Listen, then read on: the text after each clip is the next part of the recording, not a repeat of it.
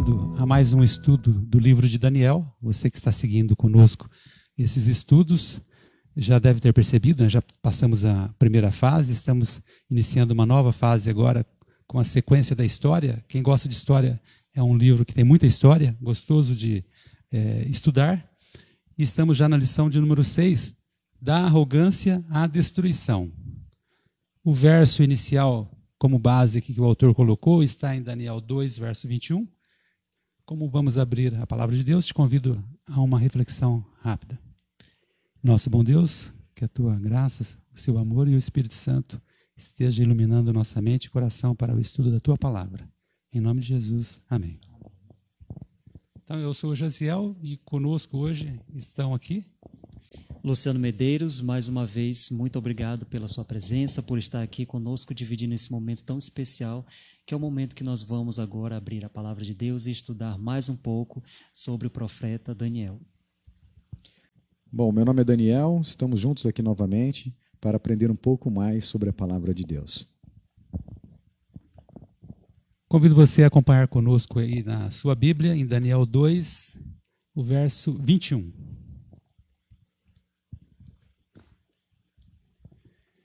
É ele quem muda o tempo e as estações, remove reis e estabelece reis.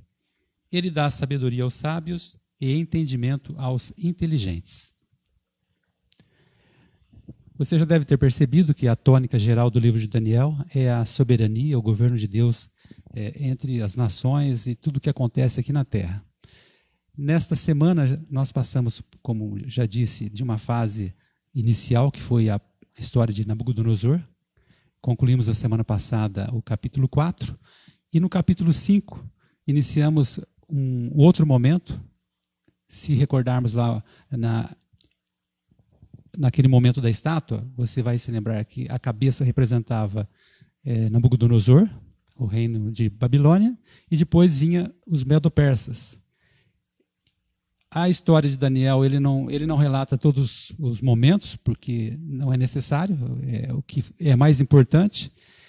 E ele pula então agora uma fase e chegamos já no momento que o rei Belsazar, que está no momento especial ali comemorando uma festa, é, praticamente é o fim do seu reinado e, consequentemente, o fim do reinado ali, do, do melhor, do Império Babilônico. Nós chegamos no momento em que os medo-persas tomam conta, quando passa-se ali da cabeça para o peito de prata. Você vai se lembrar também que nós comentamos já lá na lição 1 que o profeta Isaías havia anunciado Ciro como aquele que surgiria né, para salvar ali o povo de Israel, eh, levando os cativos novamente para Jerusalém. Isso nós vimos na lição anterior de Esdras e Neemias. Então, estou fazendo um resumo rápido aqui para você ter um contexto histórico para a gente entrar no assunto de hoje. Para você que não está acompanhando muito, talvez fique um pouco perdido. Então, nós estamos nesse momento. Nabucodonosor já morreu. Nabonido é o pai de Belsazar, na, na história aqui. E Belsazar é quem está regendo, né? ele é o governante de Babilônia. E neste momento, é o último dia praticamente do seu reinado, nós chegamos é, nesse, nessa situação. O capítulo 5, até te convido a ler o verso 1.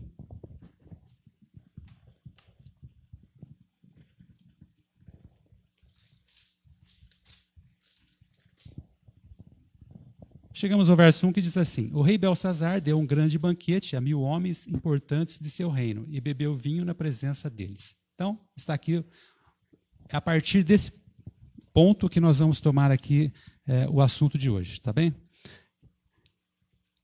Ele dá um banquete, como você viu aí no verso 1, para mais, mais ou menos mil pessoas, e ocorre uma situação ali estranha que praticamente o assustou. Nós estamos aqui no ano 539 a.C., e naquele, naquele, naquele banquete, naquela grande festa que ele deu nesse dia especial para ele, aconteceu algo inesperado. Quem vai começar comentando com a gente é o Daniel. Daniel, naquele banquete aconteceu algo grave ali. Foi um desvio de, de finalidade? O que aconteceu de importante que mudou o curso da história naquela noite? É, Para vocês verem, né? É, como Belsazar ele tinha o status de rei, ele poderia fazer o que ele quisesse. Né? E ele fez uma das coisas que não podia. Foi usar os utensílios é, que foram usurpados por Nabucodonosor e utilizou em festas idólatras, é, profanando ainda mais é, o nosso Deus. Né? E, e, com base nisso, além desse pecado que ele, que ele fez, ele acabou trazendo muitos problemas para ele. Né? Então, faz um, nos traz uma reflexão que ele que ele estava usando em festas idólatras. Né? Então, ele, ele fazia tudo errado. É, é, o Belsazar ele buscou é, utilizar os utensílios da forma errada. Nem o seu antecessor, Nabucodonosor, é, fez isso. Ele respeitava pelo menos o status do Deus, né?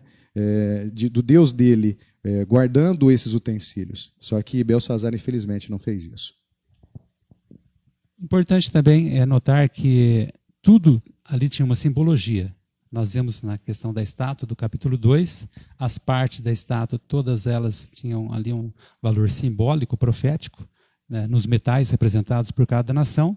Nesse caso aqui, parece que tem também alguma simbologia relacionada, né? não é, Luciano?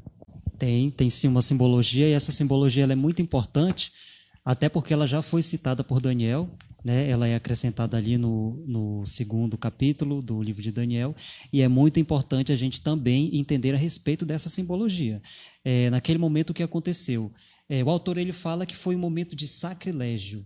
E esse momento de sacrilégio ele se interpreta pelo fato da profanação. Né? E essa profanação a gente vai ver que foi uma das condições mais específicas para que realmente o, a grande cabeça, né, a grande Babilônia, a cabeça de ouro, ela fosse devastada e aí a gente entendesse a transição, que foi a transição para a prata com o reino medo-persa.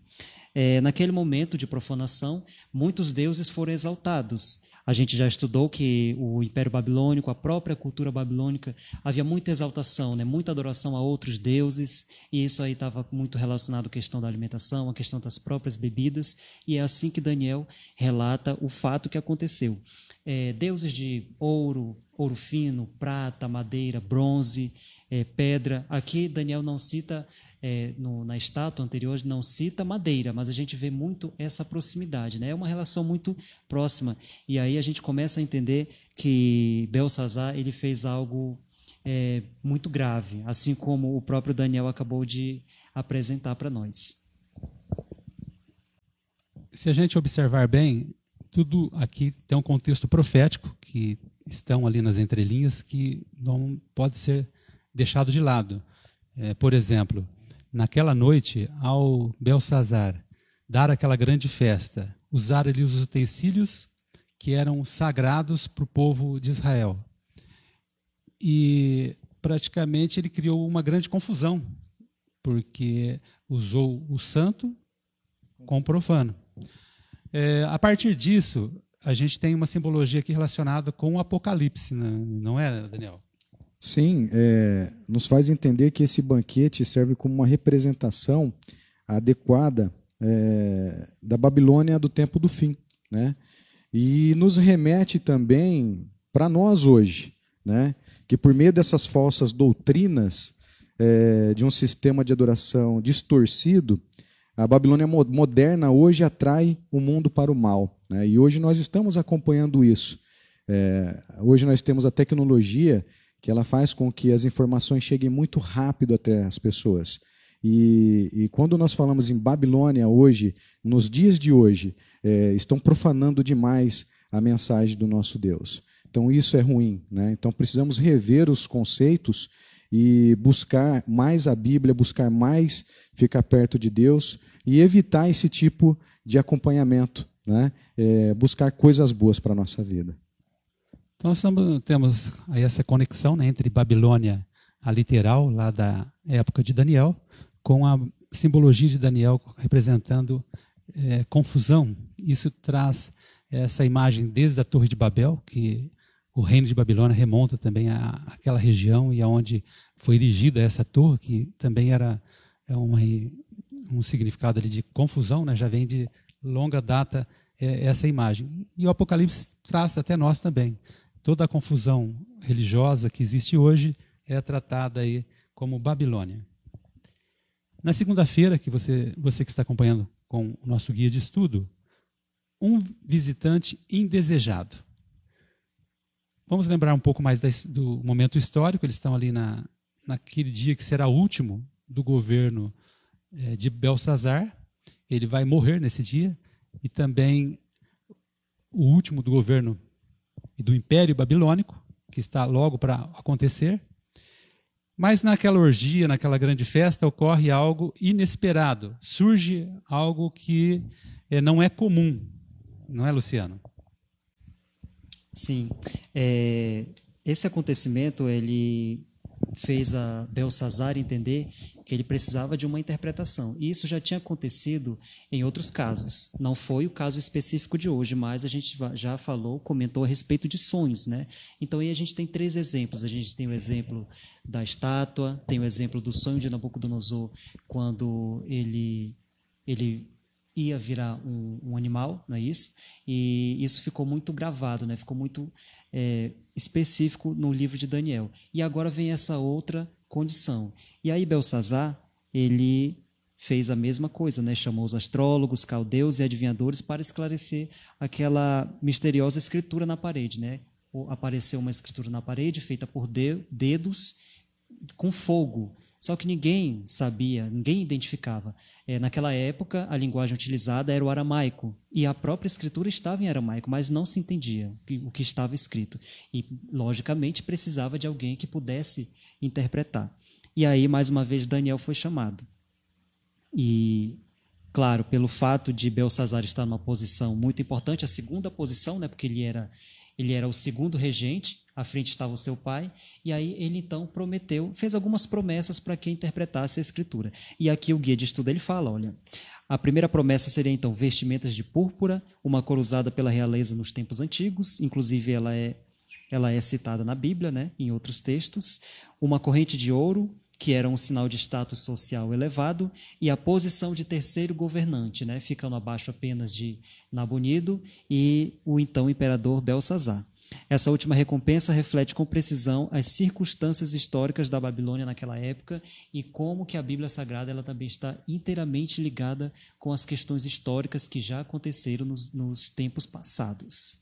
O que eu achei curioso aqui é observar que Belsazar oferece a terceira posição para quem né, descobrisse, interpretasse ali a, aquela, aquele, aquelas palavras que foram escritas na parede.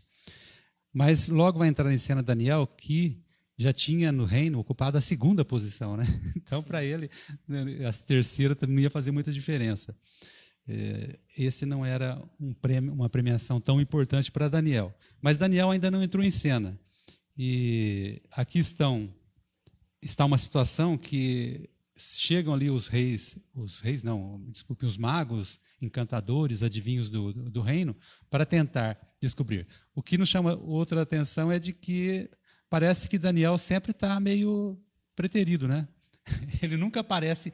Já, é, já temos várias vezes que ele é chamado para interpretar sonhos. Essa é mais uma vez, mas ele nunca é o primeiro. Dá a impressão que Daniel não era aquele camarada muito bem é, aceito nas festas. Né? Tanto é que ele não aparece nesse tipo de festa e realmente ele é o último a ser chamado. E mais uma vez, né, Daniel? O que aconteceu com. Então, é, a gente entende assim, bem, bem lembrado, viu, Jaza? É, Daniel, assim, ele, ele vai ser lembrado já já, né, na próxima etapa do nosso, nosso bate-papo. Mas além de todos os seus pecados, né, é, do, do rei, é, o rei então ele buscou opinião é, de pessoas erradas ainda. Né? Então ele estava preferindo ainda utilizar alguns meios seculares aí para poder estar tá, tá se informando. Então ele buscou informação aí dos seus especialistas babilônicos, né? para poder orientá-lo. Só que mesmo assim é, não conseguiram interpretar o que estava escrito naquela parede, mesmo estando é, escrito na, no mesmo idioma. E, e, nos faz remeter aqui a um texto bíblico de Isaías 29, 14, que diz assim: ó, é, O Senhor falou: A sabedoria dos seus sábios perecerá, e a prudência dos seus prudentes se esconderá. Né? Então, a prudência dos conhecedores na época se escondeu com o que estava escrito lá. E só Daniel pôde explicar esse contexto. E aí leva mais um ponto aqui, ó. Algumas verdades são importantes demais para que os seres humanos tentem decifrá-las, é, nós meros mortais, né, por si mesmos. É, por essa razão, o Senhor é quem nos, é quem nos revela essas realidades. Então, por intermédio do Senhor, ele vai usar Daniel para ajudar a decifrar o que estava escrito naquele momento. Vou chamar a sua atenção para o título da lição novamente. Da arrogância à destruição. A arrogância aqui está se referindo à arrogância de Belsazar. Ele realmente era muito arrogante. Para estar fazendo essa festa usando eh, os utensílios sagrados do povo de Israel, do povo escravo, era uma arrogância tremenda, um sacrilégio, como já foi mencionado pelo autor. E ele ousou, então, desafiar aqui o Deus do céu fazendo isso. Estou falando isso porque a sua arrogância, o seu orgulho, a sua prepotência, é, nesse momento cai por terra, né? Porque a hora que ele vê aquela escrita na parede, diz o verso aqui que as suas, as suas pernas tremeram. Ele não conteve. Imagina uma pessoa que não contém as pernas, né? Um rei ali diante de seus súditos, com as pernas trêmulas, vendo aquilo tudo acontecer. E, claro, percebeu que não era coisa boa, não era coisa boa, não conseguiu interpretar na hora. É, e a sua arrogância começa agora a descer um pouco, embora a gente vai perceber que não foi assim tão rápida. Né? Mesmo assim, ele tentou ainda manter a, a sua posição exaltada aqui, né? sua, é, o seu orgulho. Na parte de terça-feira, a chegada da rainha. Entra em cena agora um novo personagem. Luciano, quem é esse personagem? É, muito bem. É, passando para essa próxima fase do acontecimento, é, aquilo que a gente acabou de mencionar, né? o caos ele estava instalado. Então, a, a orgia já tinha sido feita, né? as, as profanações, a utilização dos utensílios, e naquele momento, onde a festa estava acontecendo, e muitas pessoas ficaram impressionadas, o rei principalmente, com aquela aparição de dedos escrevendo na, na parede, com palavras que você não entendia. Então, todos eles ficaram muito assustados e eles queriam saber o que era que estava escrito ali. E a rainha se lembrou de uma coisa que Belsazar, possivelmente pelo fato da sua arrogância ou por ter ignorado é, os acontecimentos passados, não se lembrava num determinado momento. Né? Então ele ignorou, aí a gente pode entender que ele ignorou tanto Daniel quanto o próprio Deus que Daniel adorava. E aí a rainha vem e diz o seguinte: Mas você não lembra de Daniel? Daniel foi quem interpretou os sonhos, os sonhos do, do seu avô, Nabucodonosor. E, ele, eu acredito que ele possa ser uma grande ajuda. Foi isso que ela disse para ele. Então, não tendo outra opção, esse é o grande caso, né? Assim como a gente acabou de falar. Tinham as primeiras opções, mas essas opções não deram a interpretação correta, inclusive não sabia nem o que estava acontecendo. Então, nesse momento aí, Daniel ele entra em cena para fazer a interpretação que inclusive ele já sabia, né, não era novidade, e para agora transmitir essa mensagem para o rei e para todas as pessoas que estavam ali. Porque, como a gente citou no início da, da explicação, o Babilônia estava é, desarmada, até porque todo o exército estava ali participando daquela festa de profanação. Né? E aí a gente vai daqui a pouco entender o momento da grande derrota, da grande derrota do Império Babilônico. Nessa parte de terça-feira é, é, o momento das chegadas de personagens que estão mudando o curso da história, né? A gente estava num cenário onde estavam todos assustados. Eu te chamo a atenção novamente para se colocar no lugar deles. Você está numa grande festa ali com mil pessoas, mil convidados, um banquete excepcional, né? É aquela coisa chique mesmo.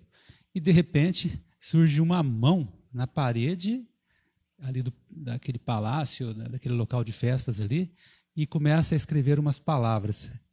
É claro que isso não é comum, né? parece filme de terror, mas naquele instante, é, com tudo isso acontecendo, né, o rei ficou totalmente perdido e entra em cena a rainha, como o Luciano comentou, com essa proposta, e em seguida já entra em cena o personagem aqui principal, Daniel, o seu Xarai. Exatamente, entra em cena. É o que leva, assim, como complementando o que o Luciano acabou de falar agora, é, agora leva a remeter nessa questão. Por que Belsazar ignorou Daniel? Né? Visto que Daniel tinha um currículo exemplar aí de ter servido o reino de Nabucodonosor e ter feito, ter feito um bom trabalho. Né? É, fica essa pergunta: por que, que ele ignorou o Daniel? É, e aí tem algumas conclusões que faz com que nós entendamos, né? Pode ser o fator da idade, visto que Daniel é, tinha seus, seus, aproximadamente 80 anos, então já estava praticamente que aposentado.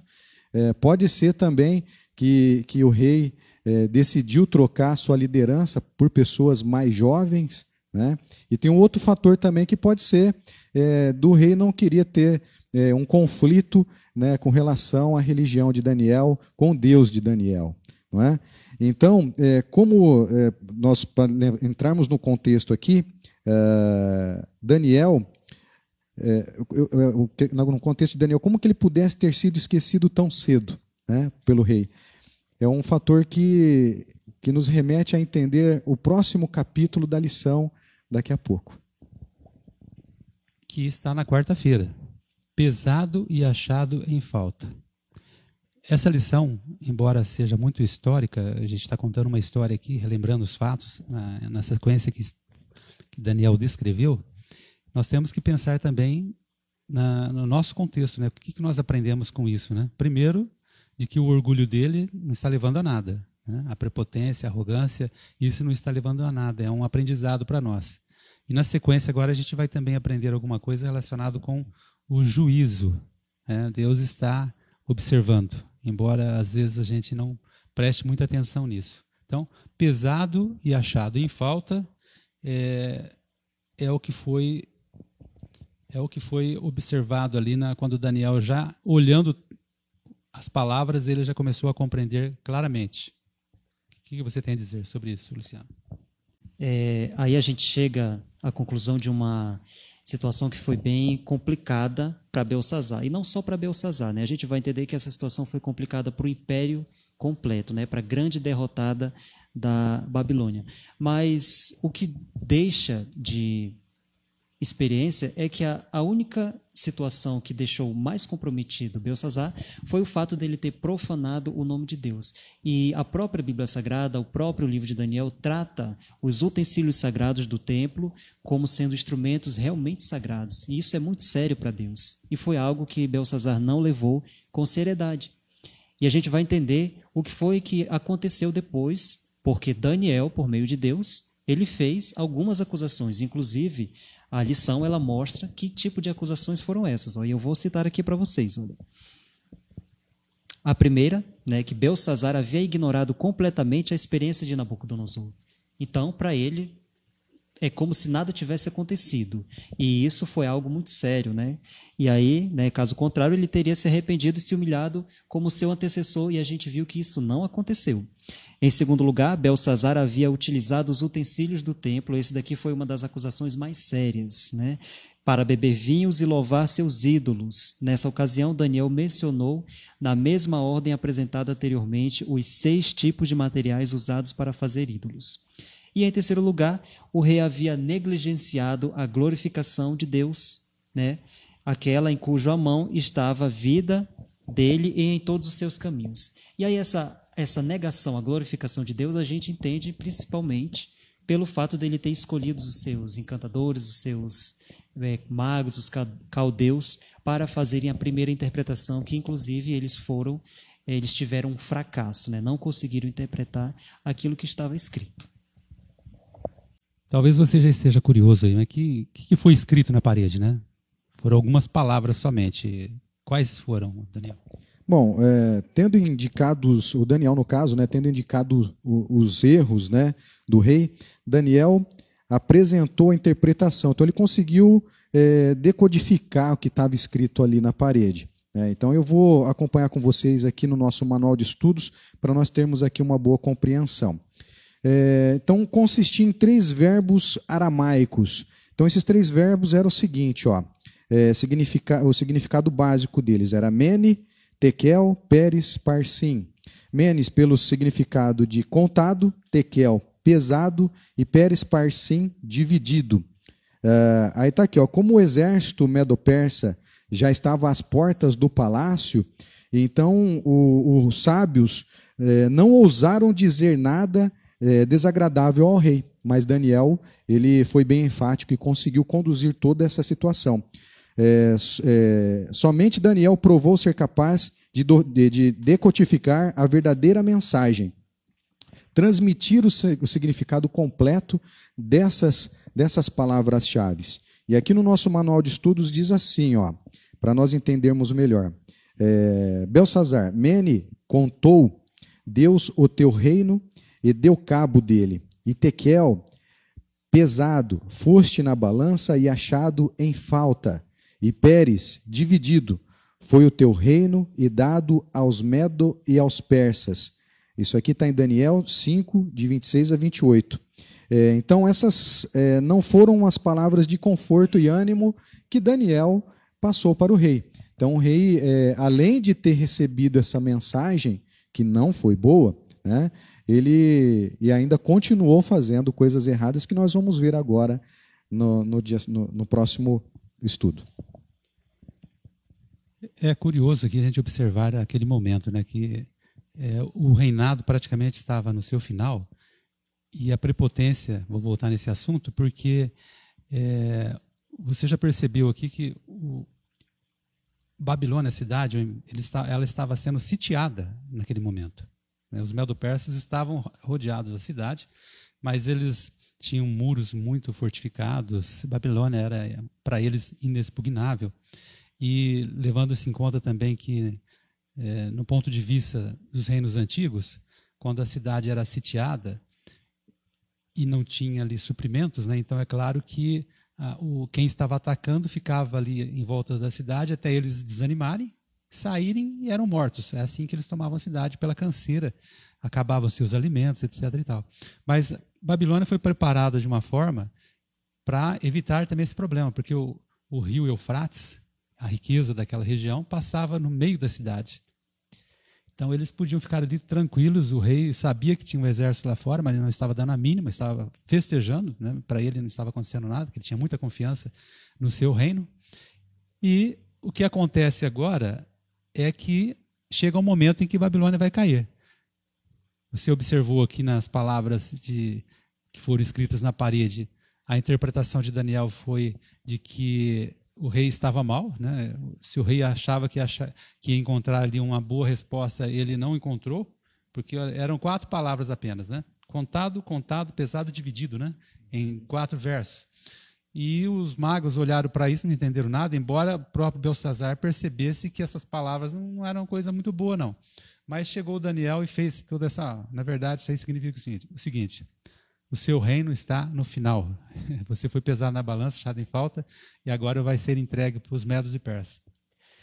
O rei Belsazar, embora ele tenha percebido que é, esse era realmente o significado, a impressão que eu tenho particularmente é que ele entendeu, beleza, mas talvez não deu assim 100% de importância não, porque ele acabou até é, entregando a premiação para Daniel. Falou, então tá bom, o terceiro a terceira posição no reino é sua. Daniel com 80 anos, já aposentado, já tinha sido segundo, já tinha ocupado a segunda posição. Para ele, claro, ele cortesmente ele aceitou, mas é claro que aquilo lá já não valia mais nada. E ele sabia disso, ele sabia que pela revelação divina, era, aquelas eram, eram as últimas horas ali do reinado de Belsazar. E Belsazar, então, agradeceu, beleza, então, tá bom, é isso. Mas eu acho que 100% ele achou, ah, não sei não, né, se realmente vai acontecer isso.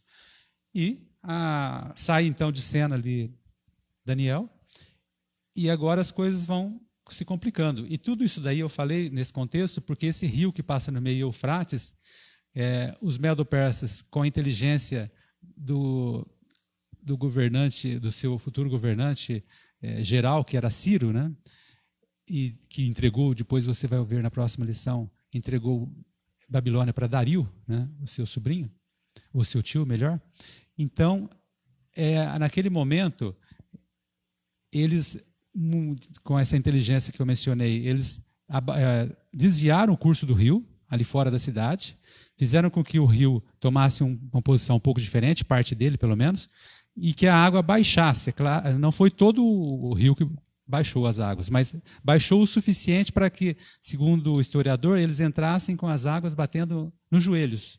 Aí entraram por baixo pelo leito do rio, que baixou as águas, eles conseguiram entrar na cidade dessa forma, e ali são detalhes né, que a gente não vai entrar no assunto agora, tem, aconteceu muita coisa é, muito curiosa né, nessa entrada deles. Se você tiver curiosidade em ver a história real, os detalhes que tiveram ali, na, que aconteceram naquele momento, e Babilônia cai dessa forma. A queda de Babilônia agora tem alguma coisa a ver com a queda de Babilônia dos últimos dias. Esse é um ponto que a gente vai se ater agora. Luciano, o que, que você quer falar para a gente nesse sentido aí? É, muito bem, só para fechar esse assunto antes da morte de Belsazar, né, é, aconteceu a, a, teve a condição assim de todos os problemas, pelo menos um pormenor, né? Belsazar ele tinha a palavra, né? Ele honrava suas palavras. Então foi o que aconteceu. É, Daniel, mesmo sabendo do, de tudo que ia ocorrer, a queda de Babilônia já estava bem próxima. É, não ia fazer nenhuma diferença na né? terceira posição do governo. Para quê? Para nada. Até porque o império já estava é, em fracasso. É, esse ponto que Jazel colocou a respeito de um historiador Heródoto na época, né, que ele faz a citação é, do Império Babilônico, é muito importante, porque além dos muros, a gente ainda tinha também a questão do rio Eufrates. Era um rio muito grande e ele circulava toda a Babilônia. Então, além de você ter o, o problema das grandes muralhas, você tinha o rio. E olha só que interessante a ideia dele, né, porque o exército ele precisava passar mas como é que você passa se você tem um circuito de água?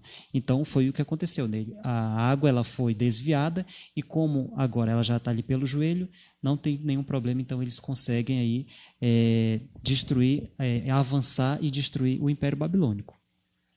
E é, se aproxima muito do que o profeta João falou no Apocalipse, porque a gente sabe que o reino de Deus ele está próximo e a sua condição ela é essa, né? Que ela, ela esse reino ele vai se estabelecer é, e fica muito muito parecido com tudo que aconteceu na Babilônia, né? Estabelecimento de um novo reinado, assim como o próprio Daniel havia falado, a cabeça seria substituída pelo busto de bronze e os braços ou de prata.